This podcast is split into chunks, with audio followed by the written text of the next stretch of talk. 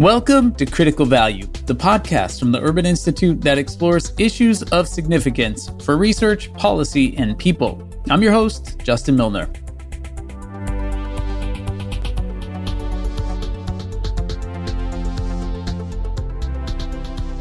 On this episode, we're going to do something a little different.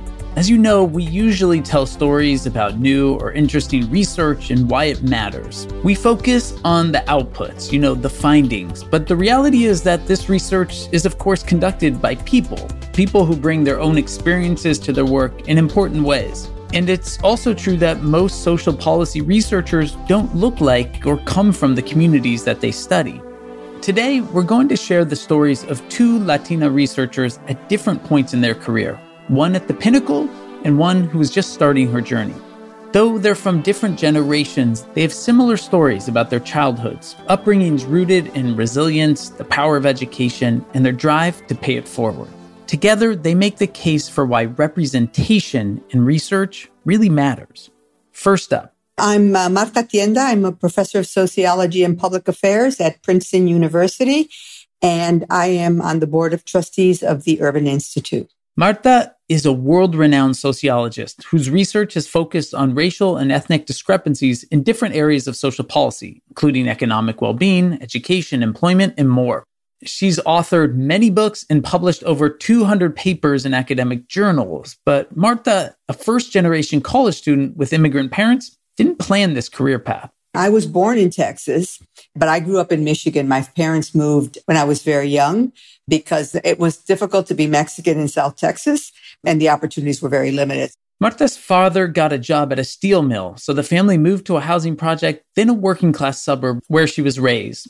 When Marta was in first grade, her mother died at a very young age, and her father had two priorities, keeping the family together and making sure his kids got an education. Both of my parents had less than three years of formal schooling in Mexico. They knew what it was like not to have a high school diploma in the fifties and the kind of opportunities that having a high school credential offered. So the promise that my father made my mother on when she was uh, on her deathbed, he, he promised that all of us would get a high school diploma. And that was his commitment to her. And he made sure that that happened. Daddy always supported uh, school and my grades. And, you know, I just I just worked very hard because I, I wanted to do well.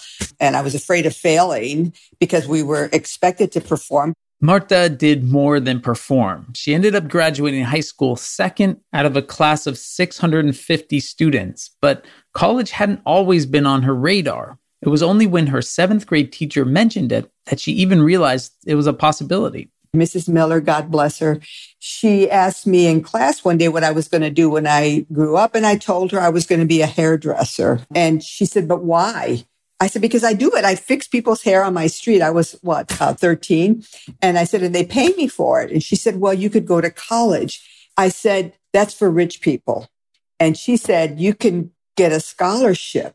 She said, you're a very good student. I said, I can. And it was just transformative. She put a bee in my bonnet. And the idea that there was something beyond high school suddenly was out there. So my entire life journey was not one where that was an expected or known outcome. It was one where every step ladder that I jumped on, I could see something different. So I, it was literally a climb throughout my life. Marta applied to the one school she visited, Michigan State, and went there to study Spanish. She had planned to become a teacher, but had an experience that changed her trajectory. Between her junior and senior years, she got an internship certifying farm workers for food stamps. What happened was I was certifying them and then working with the migrant uh, school education program.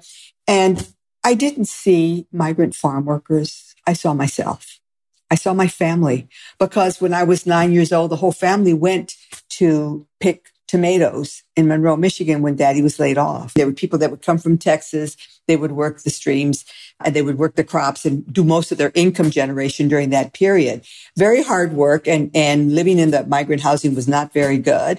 I couldn't divorce myself from that. But what was important is that I didn't see it as an us versus them.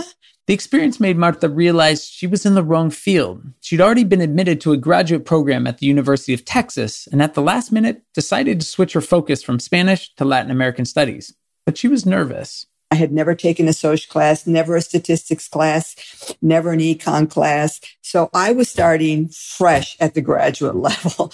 And after a year, her professors encouraged her to pursue yet a new field, sociology. While getting her PhD, Marta made it clear she didn't want her identity as a Latina to dictate her focus.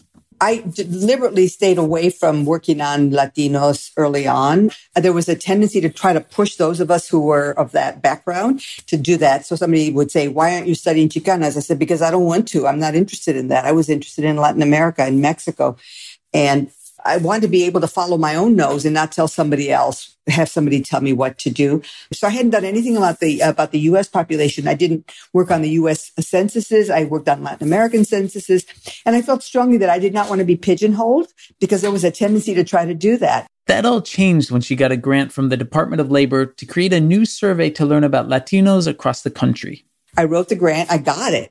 And then my approach was, how many people can I assemble to try to work on this together, to think about how we compare Latinos, what, what terms we're doing, and ask, what does it label Hispanic really mean? And it was the first time that anything was done to compare the groups. But I just didn't study Mexicans. I studied all the groups, and I studied Blacks and whites along the way. It was those types of comparisons that helped lead me to uh, the book on the Hispanic population of the United States with, uh, with Frank Bean. That book, titled The Hispanic Population of the United States, is still used in college classrooms today. This work marked the beginning of Marta's long career researching social inequities by race and ethnicity. Flash forward through groundbreaking research on gender disparities in education, affirmative action, and much more, and Marta has now been a professor at Princeton for twenty-three years. But it's important to her that she never forgets where she came from. That always surprises me when people talk about the heights. I know that I'm the daughter of an undocumented immigrant and I am teaching at Princeton University, that I've served on a lot of boards, but I don't see myself that way. I don't have delusions of grandeur. Now, Marta mentors students and has passed the lessons she's learned to the next generation of researchers. Nobody told me about Princeton. I didn't even know it existed. I didn't even know what a PhD was until I was a, a senior in high in college. What's that? Me? So I tell them, why did you apply here? How'd you get here? And I, I sense sometimes their insecurities, the imposter syndrome. And when I tell students, if you're here now, you belong here. That is, you were picked over many other people who had incredible credentials. There was something in your application that a whole team saw that you can add value here. What your job is, is to find out what that is and to find your niche. Once you find your niche, you're going to understand why you're here. But that's the first part of the message. The second one, I tell them, and your job is to get two people from where you came from to come here. And why? Because of the power of compound numbers. That's how you build transformative change. You create pathways for the next generation. And Marta has been taking that charge seriously. She started a scholarship program at U T Austin in her father's name and one at the University of Michigan in honor of her brother. If everybody just did a little bit, imagine what it would add up to. Just drips in a bucket that actually fills up and actually uh, transforms people's lives. So that's that to me is it gives me satisfaction. And I get these letters from the recipients every year of the award, and I write them back. And I said, you know, I'm just like you because I'm from there. It's not, I'm not any major, you know, rich donor. I'm just a, uh, a professor who really believes in the power of education to transform lives. What is so impressive is that Marta's influence reaches beyond her own students and scholarship recipients. I learned about Marta Tienda in that sociology class on race and ethnicity in the U S that put me on track to be a sociologist and to come work here at Urban. That's Clara Alvarez Caraveo, a research assistant with the Health Policy Center at Urban. Clara is just at the start of her career, but she sees Marta as an important example of where her path might lead. In university, I did a lot of research on the Hispanic population in the United States and uh, foreign-born immigrants. And a lot of the researchers that I was reading, they were all white men, and none of them were really looked like me or looked like the populations that they were studying until I fell on this uh, article by Marta Tienda. And that was the very first Latina that I have ever read her research. And she was a person that was researching her own population and her own community. And I just thought that was very inspiring because that was the only Latina that I've ever seen research her own community. And I just thought to myself, oh, wait, maybe that's something I can do. Clara is also the daughter of Mexican immigrants and grew up on Catalina Island, a small island off the coast of Los Angeles that has only about twenty-five hundred year-round residents. The community is tiny and very tight-knit. Everybody there is basically an essential worker. Like, you have either you're a firefighter, a policeman, a preschool teacher, a high school teacher, or you work in the tourism industry. Those are basically your only options for employment on the island. Our economy is totally driven by tourism. Prior to the pandemic, we would have three large cruise ships come over to the island and drop off thousands of tourists. And we would just like accommodate them in our hotels or in our little water activities like parasailing or jet skiing. The vast majority of people work in the tourism and hospitality industry, including myself. Since Clara was fourteen, she worked in a parasail shop to save up money to go to college. Every summer, there would be a group of people who would come for like a month or two for vacation. It's interesting. There's very much an us and them mentality on the island. We call ourselves the islanders, the locals, and anyone who doesn't stay year-round, they're not islanders. There's a big disconnect because in the tourism industry, a lot of the jobs are very low-paying jobs, minimum wage, and then these boatloads of very wealthy tourists from all over the world come in and are spending vast amounts of money on very expensive activities like ziplining and parasailing. Um, so there's this otherness that you feel from everybody else in the world because you have a picture of what the world looks like. And it's very white and rich and privileged. And it's very different than your world because the island has a very large Latinx population, specifically foreign-born. Clara grew up speaking Spanish and didn't learn English until she started first grade. I was kind of in the remedial behind class because I didn't grow up speaking English. Um, but that changed really quickly because my teachers basically forbade my parents from speaking to us in Spanish because they said it would put us behind everyone else. So starting from first grade, they just tried to speak to us in English. Clara's parents didn't attend college, and they didn't necessarily expect Clara or her sisters to either. They just wanted us to do the best that we could, but it was a really hands-off parenting because they were so busy working. Me and my sisters would compete with each other to try and push each other to try and do our best. But that competition really stemmed from our desire to do our best and achieve as much as we possibly could and go to university so we could later provide for our parents because they gave up so much to try and raise three girls at the same time. In high school, Clara learned about the Santa Catalina Island Fund for Higher Education, or SCIF, a college readiness program that helps first-generation, low-income students apply to colleges and universities. SCIF was instrumental in helping Clara and her sisters get through the college admissions process. We had no idea what we were doing, but again, we just tried to push ourselves to get into the best universities possible. And I ended up attending Cornell in upstate New York, and my two sisters ended up attending Barnard in New York City.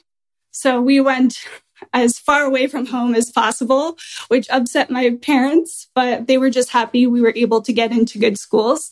And I had to convince them that Cornell University was a good school. They had never heard of it. Like Marta, Clara went to school thinking she'd major in one subject before realizing she had other options. I came in as STEM because I thought STEM was the only way I could make money and support my family in the long run. So I told myself, you have to do this and you'll love it. And the first two years, I absolutely hated it. But in her third year, Clara took a race and ethnicity in the U S course by a professor who was the child of Latin American immigrants, and she felt like she could deeply relate to him. When he got to the section of the course about Latinx population in the United States, I just saw me and my family and all of those statistics and numbers.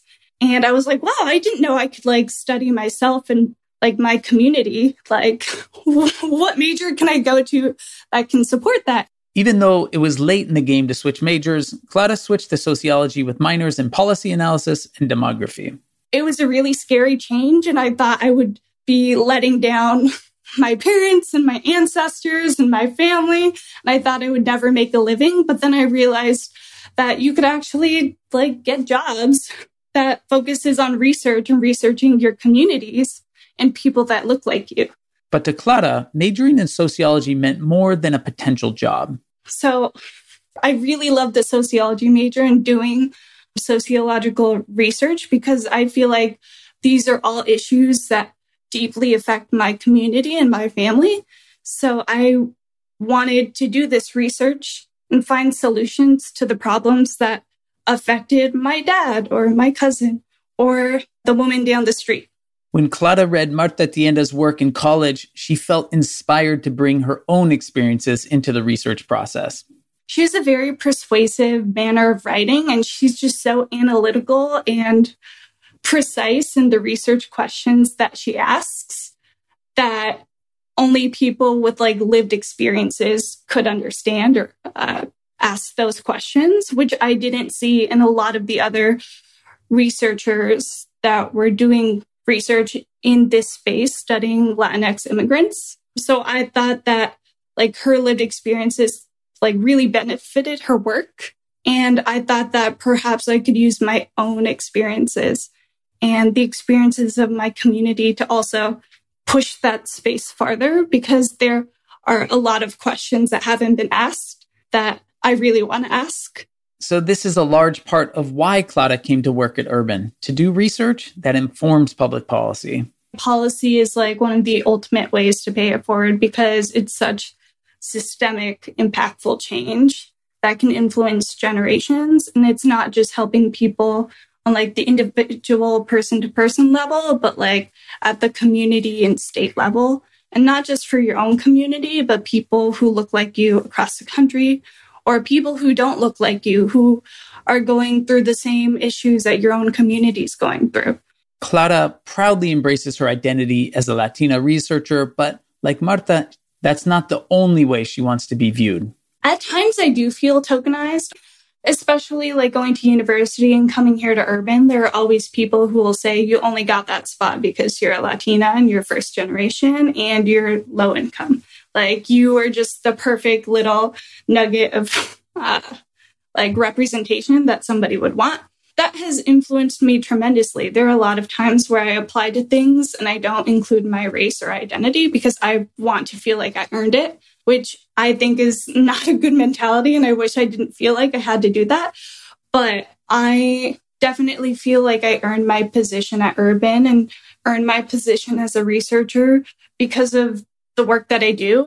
And ultimately, Clara sees her work not just as an output, but a starting point to create needed and lasting solutions for her community and others that look like it. I think I'm a little bit different just because I think that policy research is really, really important, but only if it benefits the communities that are being researched. I love to ask questions that are going to have an impact on people's lives and livelihoods. I think that this gift program had a really huge influence, and the pay it forward mentality had a really big influence for me because I only have so much time on this earth and I want to spend it asking the questions that are going to help the people that I love and help other people in the process too. So that's our show. Big, big thank yous to Marta and Clara for sharing their stories. These interviews were much more personal than many of the ones we highlight on Critical Value, and we're so grateful to them for their thoughtfulness, their candor, and for sharing their stories of resilience, bravery, and grit. Big thank you as well to producers Veronica Gaetan and Jacinth Jones, and our sound editor Riley Byrne at podigy dot co. That's P O D I G Y dot C-O. If you enjoy the show, please take a second to go on iTunes and give us a rating or a review. We really appreciate it, and it helps others to find out about Critical Value. Our music is by Moby. For everyone on the Critical Value team and my two kids who continue to be co-producers, thank you for listening to this podcast. Uh, you could review it and put five stars on it. Thank you for listening again.